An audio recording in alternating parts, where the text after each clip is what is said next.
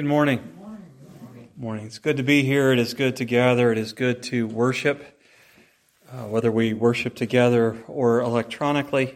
Just a couple of announcements before we begin our normal weekly Bible studies this week, tonight at five uh, for our Sunday night Bible study and Wednesday night at six for the women's Bible study. Are, are there any other announcements today? Anything coming up I missed? If not, our call to worship today. You got one? Ethan graduates on Wednesday. All right. That's great. Yeah. Terrific. That is an announcement. Thanks. Anything else? All right. Our call to worship today comes from Psalm twenty-four. Hear these words of the Lord through David. The earth is the Lord's and everything in it, the world and all who live in it. For he founded it upon the seas and established it upon the waters. Who may ascend the hill of the Lord? Who may stand in his holy place? He who has clean hands and a pure heart, who does not lift up his soul to an idol or swear by what is false. He will receive blessing from the Lord and vindication from God his Savior.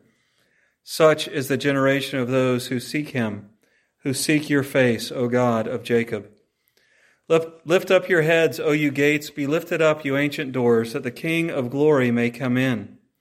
Who is this King of glory? The Lord, strong and mighty, the Lord, mighty in battle. Lift up your heads, O you gates, lift them up, you ancient doors, that the King of glory may come in. Who is he, this King of glory? The Lord Almighty, he is the King of glory. Let us pray.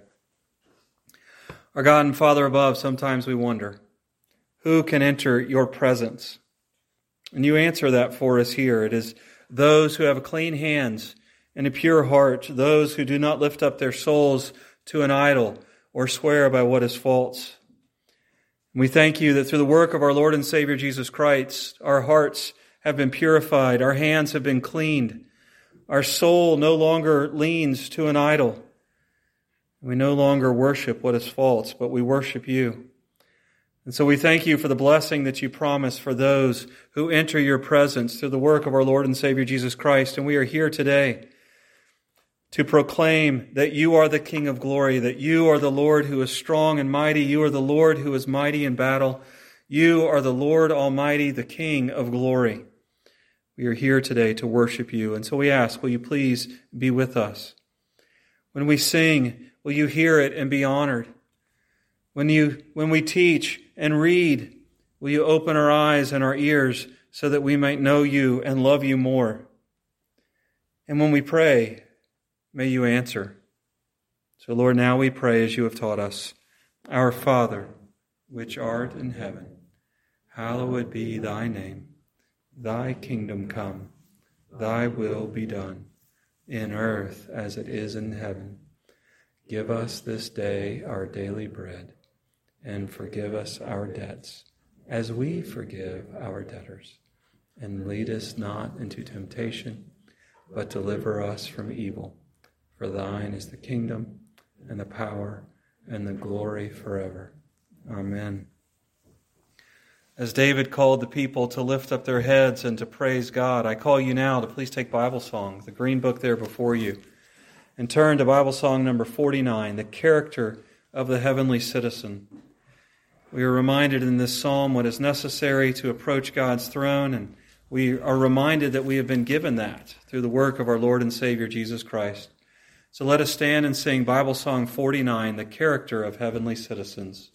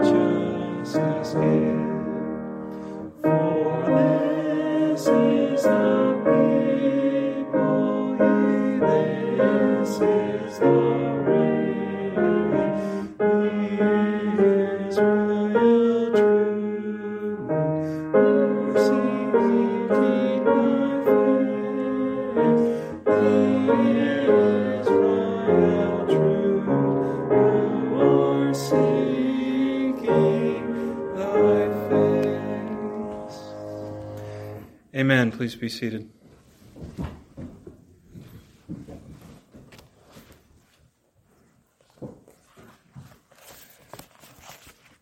Let us bow our heads and listen as I pray our prayer of confession.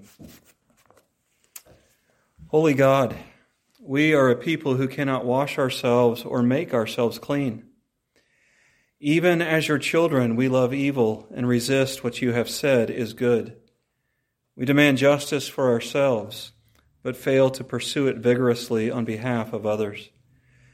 We are indignant about the oppression we read of in faraway lands, yet blind to the oppression taking place right here before our eyes, in our families, homes, and workplaces. We feel good when we give money to feed orphans in foreign countries, but we often don't know or care about the widows and orphans who need your love right around us. Father, forgive us. Redeeming God, we praise you that you have washed us clean in the blood of your Son.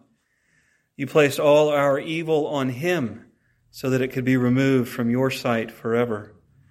Jesus suffered profound injustice for our lukewarm apathy and was fatally oppressed for our continuing failure to love and help the oppressed, here and abroad. He became fatherless to pay for our careless disregard for the fatherless and widows in our own towns. We crucified your precious Son, and instead of hating us, you have given us his perfect goodness and welcomed us to your feast. We are left undone by your extravagant love and complete salvation. We ask you to wash our minds and hearts clean, moment by moment. Make our hearts good so that our so that works of kindness and mercy flow from us to the needy people you have placed in our lives. May we love them as you have loved us in our great need. Cause us to love justice and, like your Son, to suffer joyfully great injustice on behalf of others. Help us to love extravagantly as we have been loved by you. Amen. And hear these words of assurance from Isaiah one eighteen. Come now, let us reason together, says the Lord. Though your sins are like scarlet, they shall be white as snow. Though they are red like crimson, they shall become like wool. Amen. Our scripture reading today comes from the book of Leviticus. Leviticus nineteen, beginning in verse nine. When you reap the harvest of your land, do not reap to the very edges of your field or gather the gleanings of your harvest. Do not go over your vineyard a second time or pick up the grapes that have fallen. Leave them for the poor and the alien. I am the Lord your God. Do not steal. Do not lie. Do not deceive one another. Do not swear falsely by my name and so profane the name of your God. I am the Lord. Do not defraud your neighbor or rob him. Do not hold back the wages of a hired man overnight. Do not curse the deaf or put a stumbling block in front of the blind, but fear your God. I am the Lord. Do not pervert justice. Do not show partiality to the poor or favoritism to the great, but judge your neighbor fairly. Do not go about spreading slander among your people. Do not do anything that endangers your neighbor's life. I am the Lord. Do not hate your brother in your heart. Rebuke your neighbor frankly, so you will not share in his guilt. Do not seek revenge or bear a grudge against one of your people, but love your neighbor as yourself. I am the Lord. And may that Lord add his blessing to the richness of his holy and inspired word. Now is the time where we consider how we worship God through the giving of our tithes and offerings. And I would ask you to prayerfully consider how you may worship. And I would thank you for doing that over this time of difficulty and pandemic. Statistically, it is only the churches that have electronic giving that are keeping up with their budget. And yet we are doing it without electronic giving. And so I say thank you to you and to God for the ways in which he has provided for us through the tithes and offerings.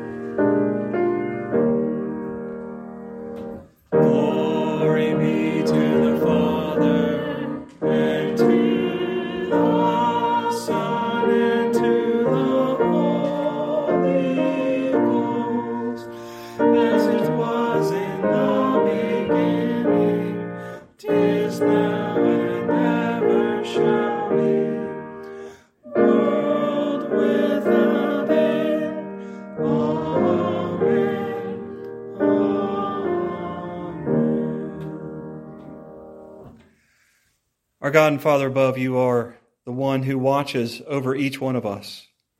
And you provide for us just as you provide for the sparrows. And you call us to give a portion in return to you as our tithes and offerings, as a worship to you.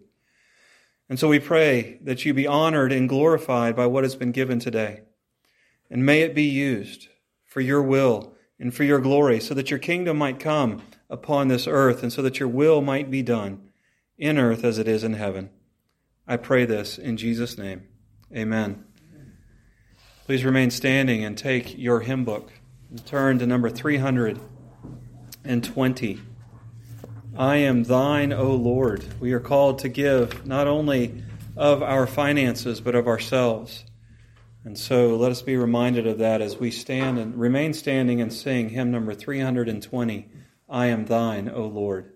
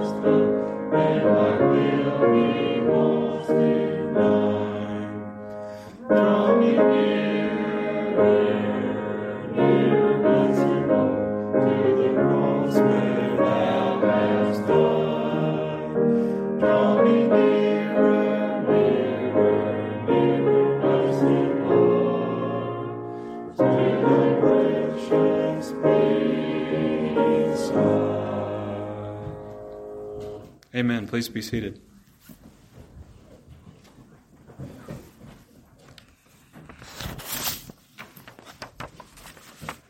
Please join with me as we answer the question, Church, what do you believe? I believe in God the Father Almighty, maker of heaven and earth. I believe in Jesus Christ, his only Son, our Lord, who was conceived by the Holy Spirit and born of the Virgin Mary. He suffered under Pontius Pilate, was crucified, died, and was buried. He descended into hell. The third day he rose again from the dead. He ascended into heaven and is seated at the right hand of God the Father Almighty.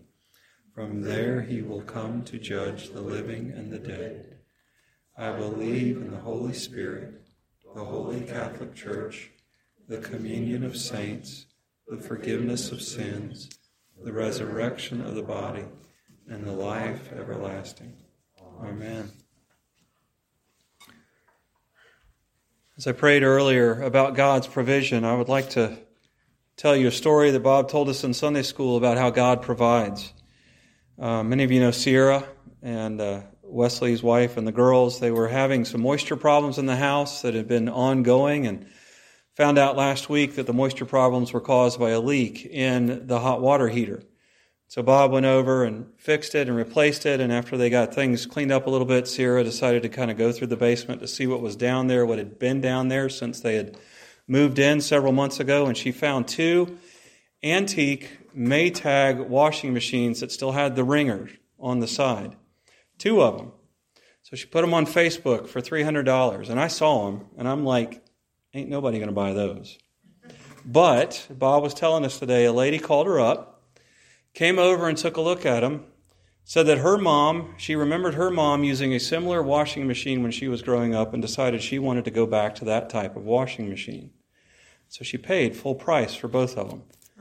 She found a handful of other things in the basement that she also sold with very quickly.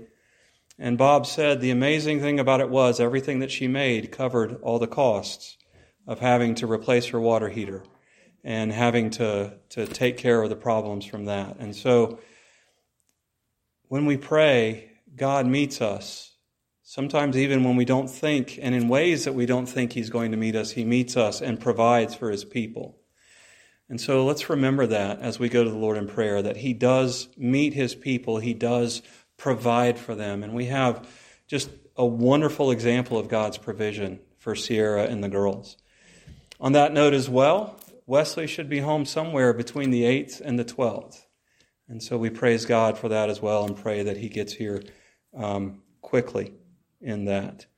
Um, continue to pray for Bill Harris as he is um, recuperating still from his treatments. His treatment should be about done, and then he'll have a follow-up with his oncologist. Continue to lift up Roy for his back issues. Um, we continue to praise God that um, Jonathan's back issues are still doing well. Um, continue to pray for Kermit also. And we lift up Avery Pearson as she uh, had a really bad reaction to some poison ivy this week. And so pray for Avery as well. Are there any other prayer requests or thanksgivings? Well, let's go to the Lord in prayer. Our God and Father, we, we take your providence for granted.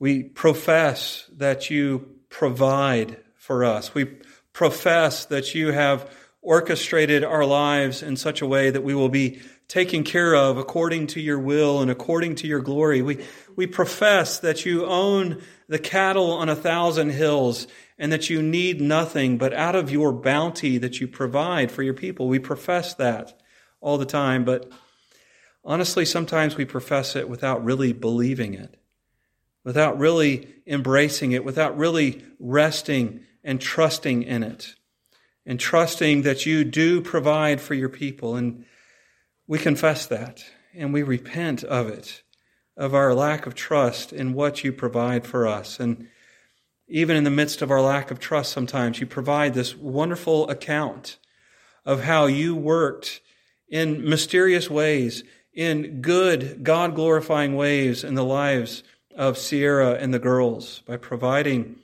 antique washing machines that somebody decided they needed and were willing to pay for so that Sierra could have a working hot water heater in a dry basement in a dry house. And we we praise you for that provision. Lord, thank you for that. Help us to, to praise you more and more for that. Help Sierra and the girls to praise you for the goodness that you have brought into their lives. And Lord, just help us to, to look at the things in our lives that seem ordinary, that may seem out of place, and yet show the way that you have provided for us. Help each and every one of us to look at those serendipities that happen in our lives, those, those moments of, quote, co- coincidence that you use to provide for each and every one of us.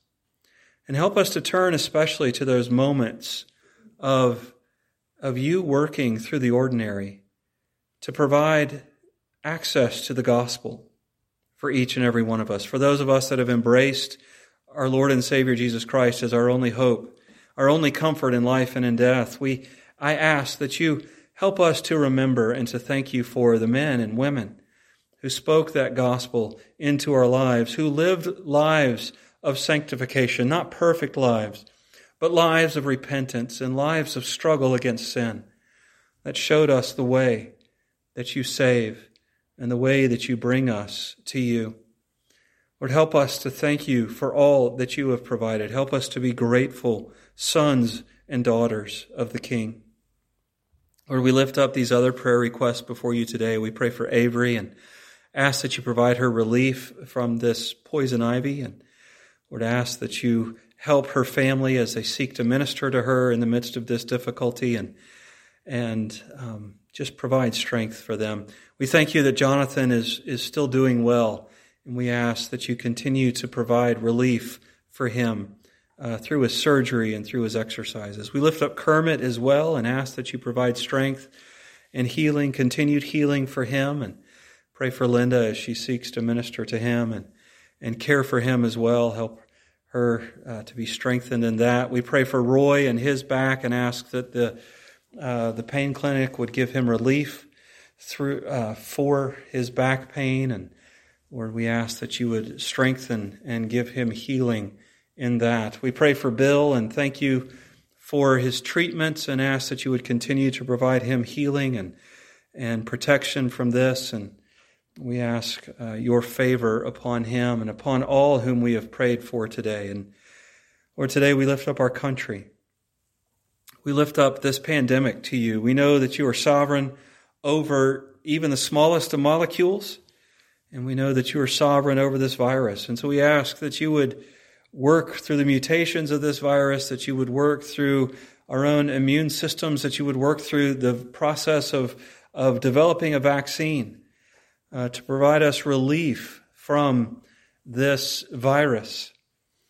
And Lord, I ask that you provide us relief as well from all the anger and discontent that flows in our country right now. Lord, you have you have given us an opportunity. You have stopped and, and stripped away so many of the distractions and so many of the things uh, that should cause discontent in our society. And you have given us this wake-up call that says, set aside your anger, set aside your discontent, set aside your looking at each other with disgust and with disdain, with disdain. And instead of taking an opportunity to reconcile with each other and to turn to you in repentance, we have found a way to make it worse.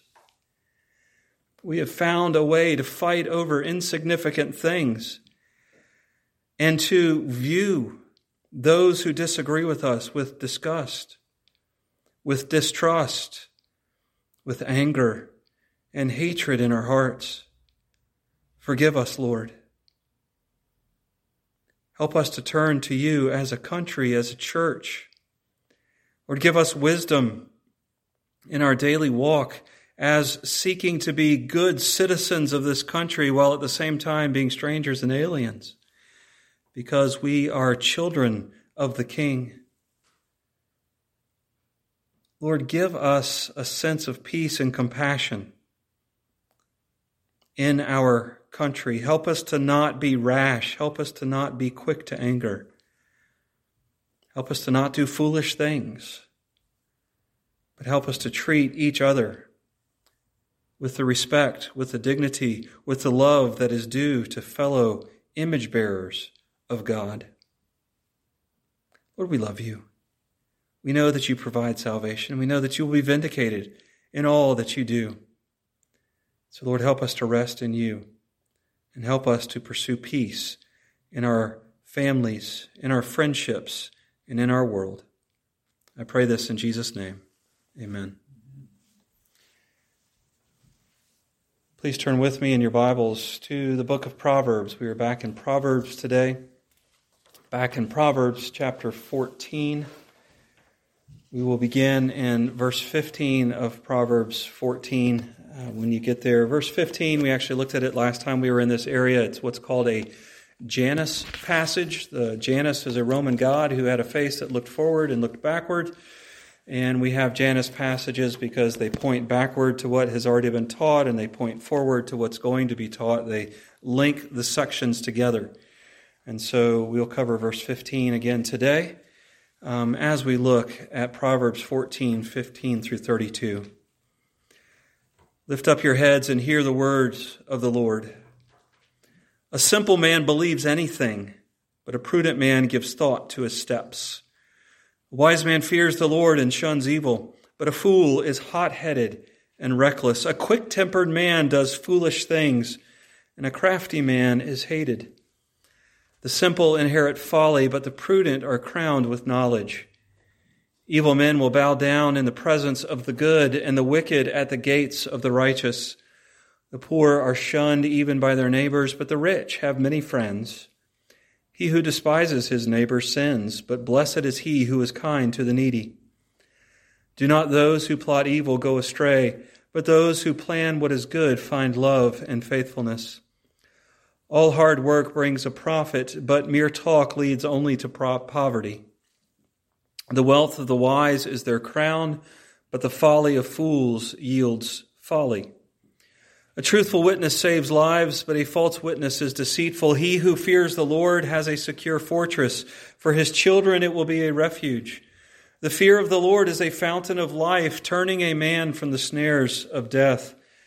A large population is a king's glory, but without subjects a prince is ruined. A patient man has great understanding, but a quick-tempered man displays folly. A heart at peace gives life to the body, but envy rots the bones. He who oppresses the poor shows contempt for their maker, but whoever is kind to the needy honors God. When calamity comes, the wicked are brought down, but even in death, the righteous have a refuge. Let us pray. To the great God and Father above, who has revealed himself and his will in his word, we cry to you today, asking for understanding. Understanding that we can apply to sanctification and to living a life of holiness. Understanding that leads to greater love for you and for our fellow man. And understanding that helps us to worship you more. I pray this in Jesus' name. Amen. In a word, this passage is about justice. Now, justice is something that our country seems to be in the middle of a great cry over, crying out for justice, whether it's over racism or poverty or oppression, or co- our culture screams and fights for justice. But what justice does our culture cry out and scream for? Our culture seems to have built justice, their idea of justice, around the the The, the themes of oppression and revenge. In a simplistic pres- presentation of what our culture screams for, it, it screams with the idea that you have oppressed me and then it hurts, and then therefore I have the right and am justified to turn the tables upon you and oppress you in the same way that you oppressed me. And many times the church is caught in the battle of not being quite sure how to address the idea of justice, because we feel the weight and the pain of sins against other human beings. But we also see that if oppression is wrong, then oppression is wrong, and justice should not just be the flip-flopping of oppression. But we don't quite know how to go about the fight, the pursuit of justice. The main reason for that is we don't, within the church, have a good understanding of what justice is or what it is based in. Justice, first and foremost, is an attribute of God that is based in His glory and in equity. Justice is something that God is, and so when we seek out justice, we should seek to see who He is before we seek to apply justice to our neighbor.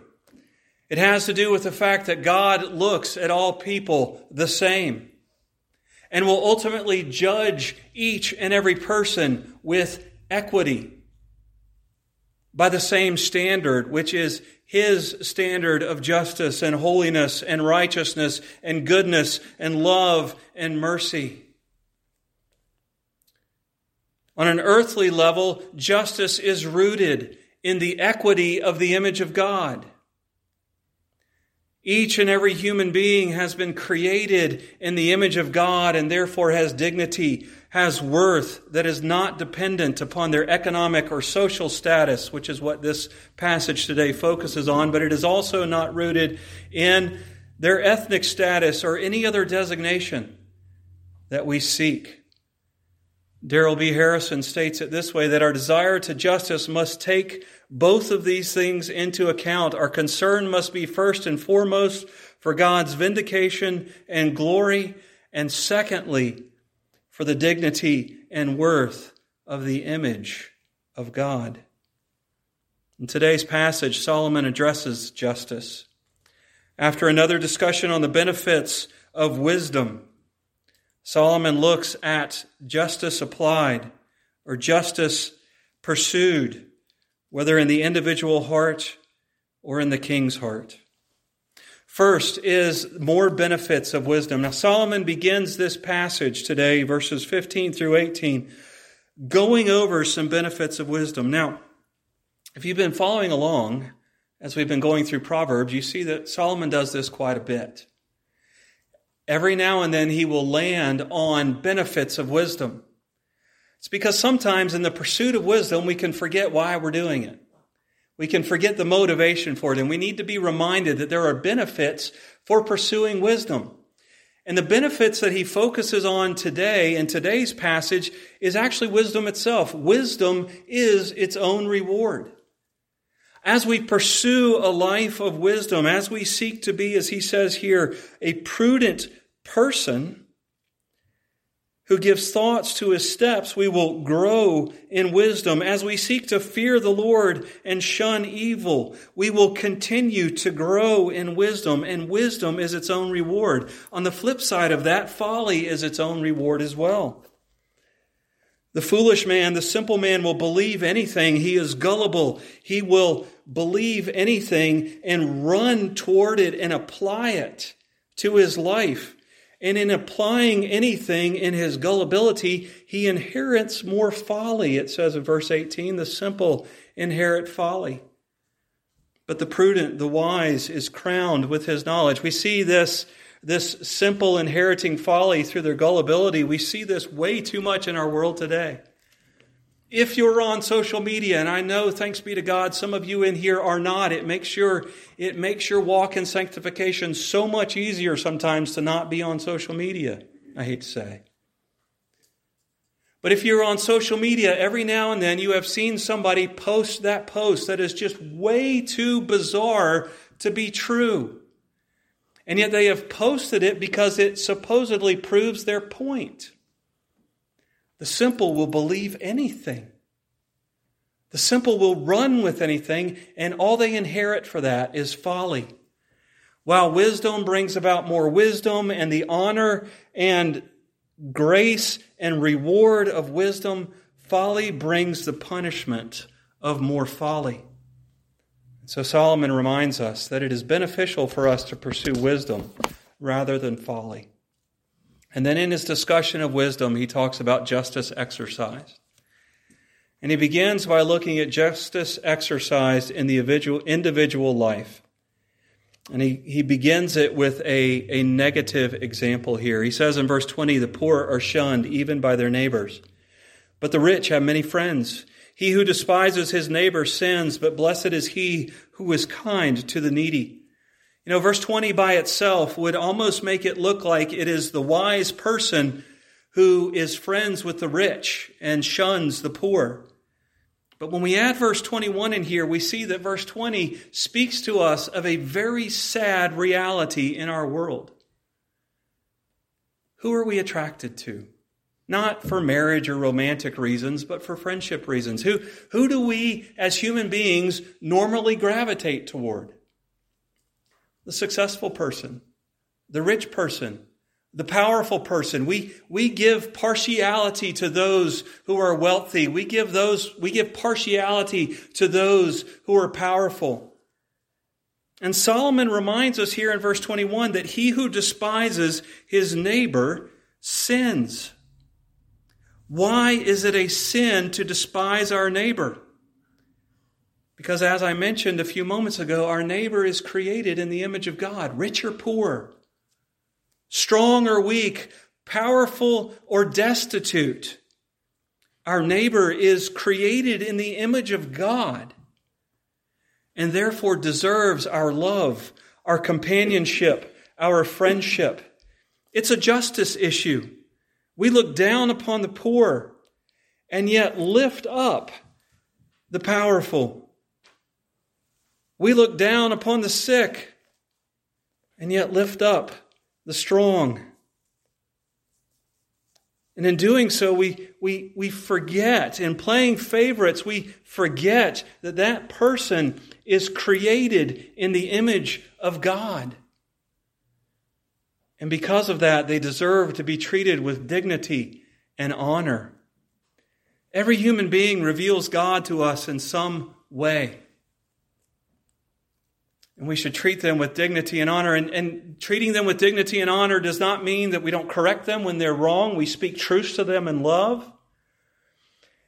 It doesn't mean that we don't apply the law to them and, and seek to correct them. It doesn't mean that we don't proclaim the mercies of God to them and seek to see them reconciled with God. But it must be done equitably. We have a tendency to, to, to want the people in our church that can pay the bills.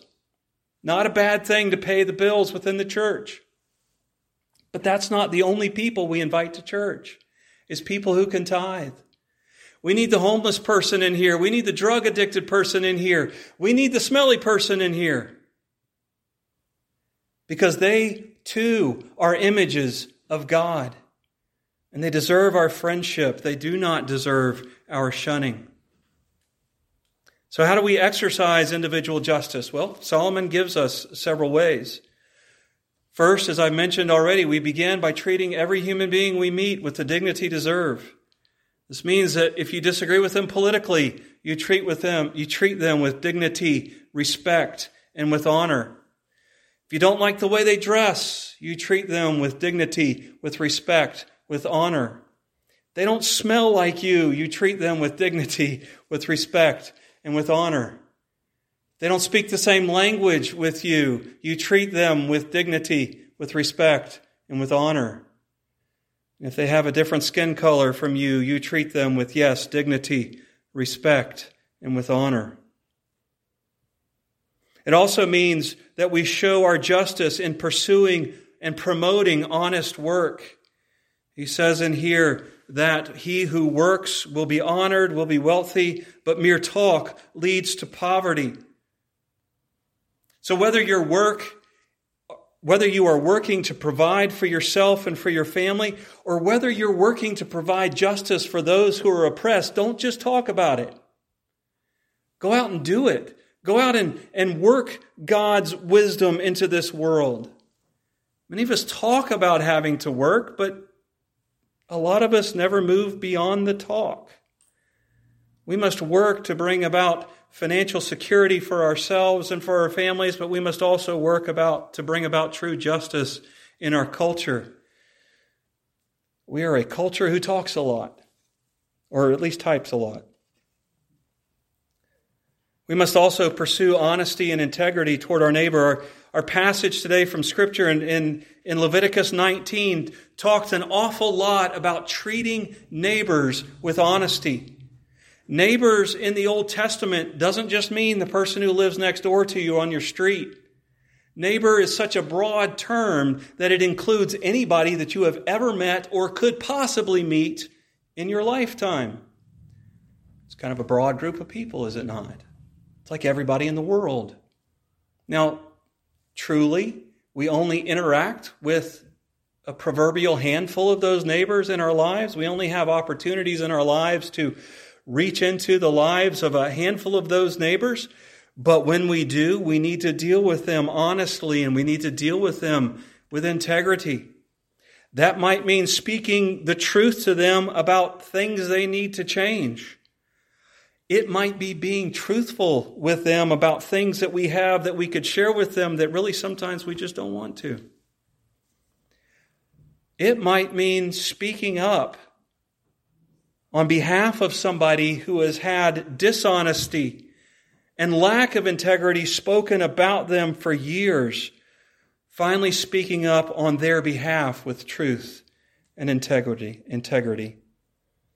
Finally, we must pursue God's goodness and holiness in our culture. Now, I am not arguing for the law of the Old Testament to be the law of the country, but I am arguing that God's law should affect how the laws are written and applied in our world and in our culture and in our country. And we should pursue God's goodness. We should remind our elected officials for what God has called them to do. We should remind our government officials that God will hold them to a standard and He has given them the standard. As we grow in our wisdom and fear of the Lord, we will grow in justice, in the shunning of wickedness, in the shunning of, of sh- in the shunning of shunning people. As we grow in the fear of the Lord, and, and then finally, I know I said finally, but in finally, we should pursue peace. We pursue peace by being slow to anger and avoiding rashness and avoiding quick judgment. When you see somebody mistreated, does it cause your blood to boil? It should, just a little bit. Whether it's a people group or, a, or an individual person, when you see other people treating them in sinful ways, it should it it should grab your heart. It should make you sick in your gut. And the temptation sometimes is to rush forward in that rashness. And you know what? There are times when that's probably necessary. If there's actual danger happening to that other person, rushing forward in the rashness may be the right answer. But we respond in anger in our culture to things of injustice, and we respond rashly in anger. And when we do that, we make really bad decisions, individually and culturally. We should pursue peace in our justice. But Solomon doesn't only address the individual when he talks about exercising justice. He talks to the king as well. It's that really odd verse. It just really seems out of place. Verse twenty-eight. A large population is a king's glory, but without subjects, a prince is ruined. Now, you know what? If you're king over a country or president or governor over a state, it's a really good thing to have a lot of people in your state or country, is it not? You need tax revenue. You need people to build roads. You need all these things to happen. And that is a really good thing for a king to have a large population. But what does that have to do in a discussion about justice? Where do people want to live? In a just country, country or an unjust country? Why do you think people flock to America? Because we have a history of justice. We have a history of Christian justice, even though it may not have been pursued in a Christian way. The more just a king or a president can be, the more just his country is. Now, there's this back and forth relationship between elected officials and the population. The elected officials reflect the attitudes and vices and virtues of the population. The population reflects the attitudes, the verses, the vices, the virtues of the elected officials, who reflect the virtues, vices, and attitudes of the elected people. Who, yeah, it's all just back, you know, back and forth and a circular thing there, but our government officials have a lot of power over whether or not we as a nation are just, over whether or not we as a nation view individuals as images of God, whether or not we as a nation treat people equitably, economically, judicially, relationally. We must hold our government officials to account for justice, for God's justice. A just king, a just government official can do a lot to move things forward. So Solomon has talked about benefits of justice. Solomon has talked about justice exercised both in the individual and in the king, in the country. And then he talks about the end of the just or the unjust. Verse thirty-one, he who oppresses the poor shows contempt for their maker, but whoever is kind to the needy honors God. When calamity comes, the wicked are brought down, but even in death, the righteous have a refuge. Back up to verse nineteen, evil men will bow down in the presence of the good and the wicked at the gates of the righteous. We see two things that will happen to the unjust in this. First is that they will be humbled. Evil men will bow down in the presence of the good and the wicked at the gates of the righteous. There will come a time. Sometimes we get to see it, sometimes we have to wait, but there will come a time when the unjust will be humbled, when the unjust will bow down at the feet of the righteous.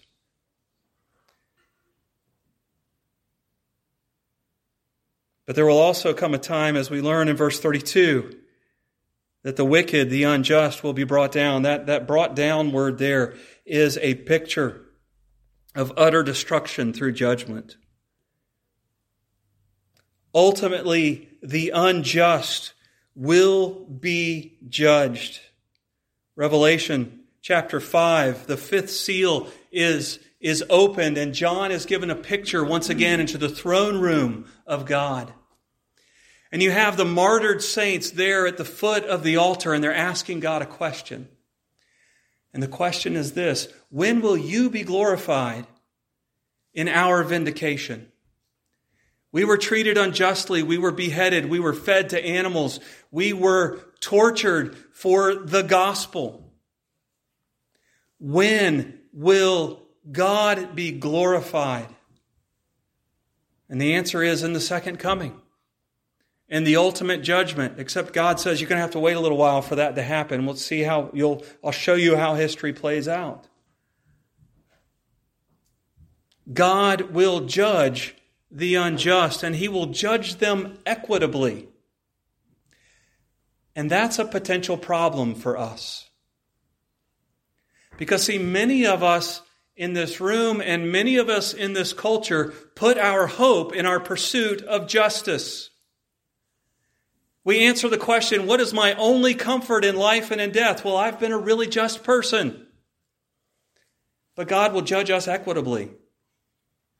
Not according to our standard, but according to his. And his standard says the pursuit of justice should be concerned with his glory and with his worship. At the end of the book of Psalms, Psalm one forty-six is the first of the Hallelujah Psalms. It's a picture of how the people of God will worship him in perfection and eternity. And what do they worship God for in Psalm one forty-six? For his justice, for his judging of sin. And when we consider that standard, each and every one of us falls very short. Each and every one of us has at some point in our life treated another person unjustly, which means that according to God's holy, equitable standard of justice, we deserve wrath. We deserve punishment. We deserve to be destroyed. But thanks be to God, he provided a way for us, because our only comfort in life and in death is not our goodness, is not our justice.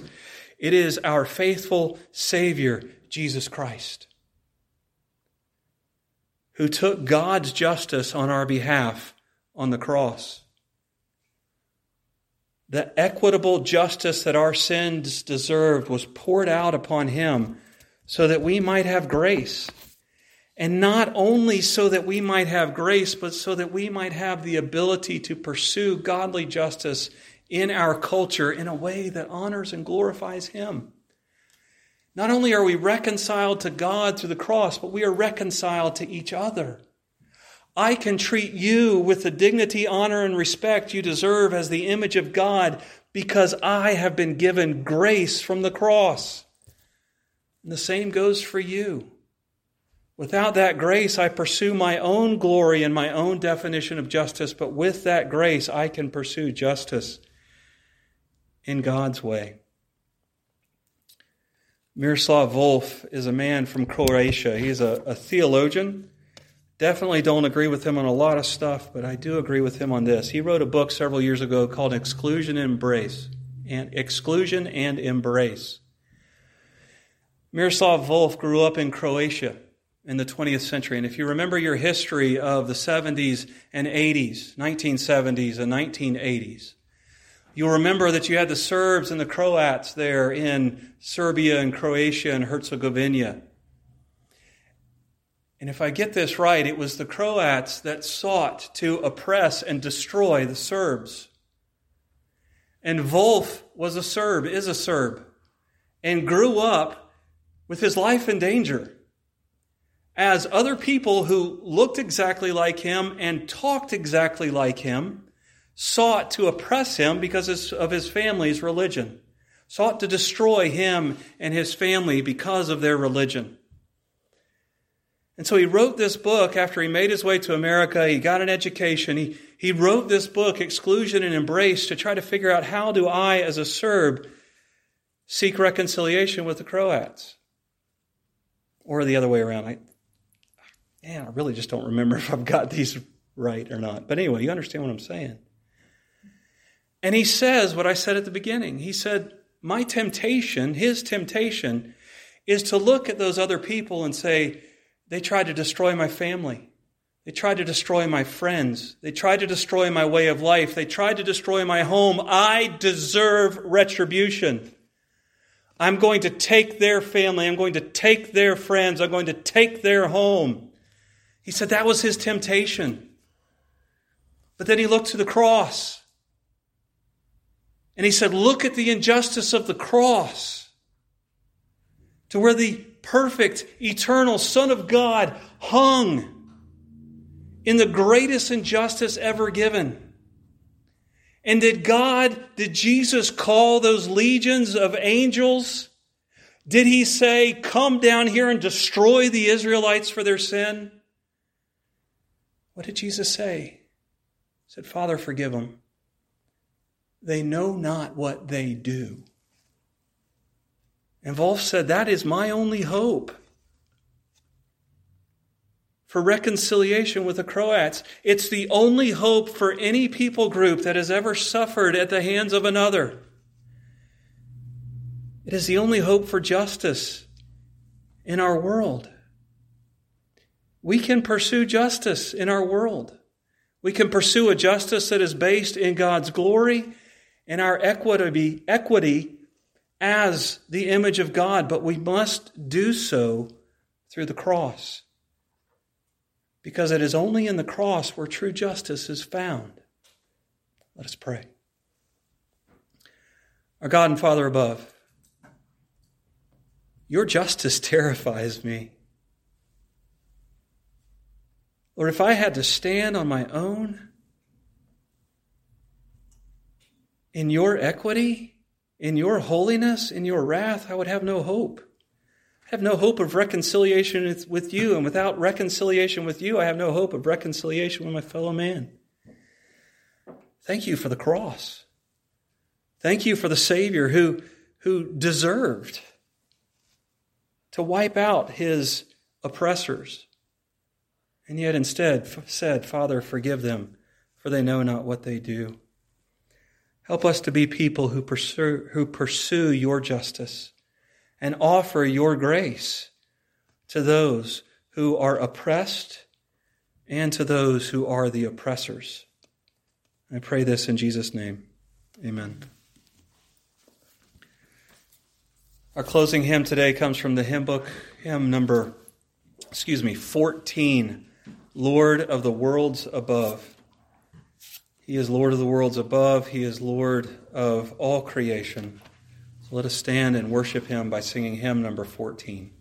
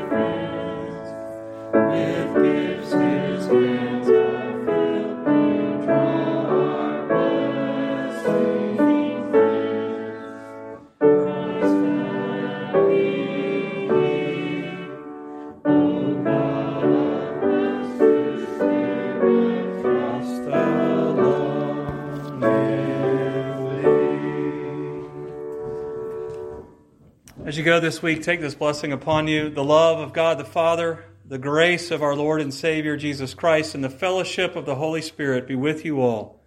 Amen. As we look at our unjust world, we are reminded that Christ is the hope. And so we pray along with John, come quickly, Lord Jesus.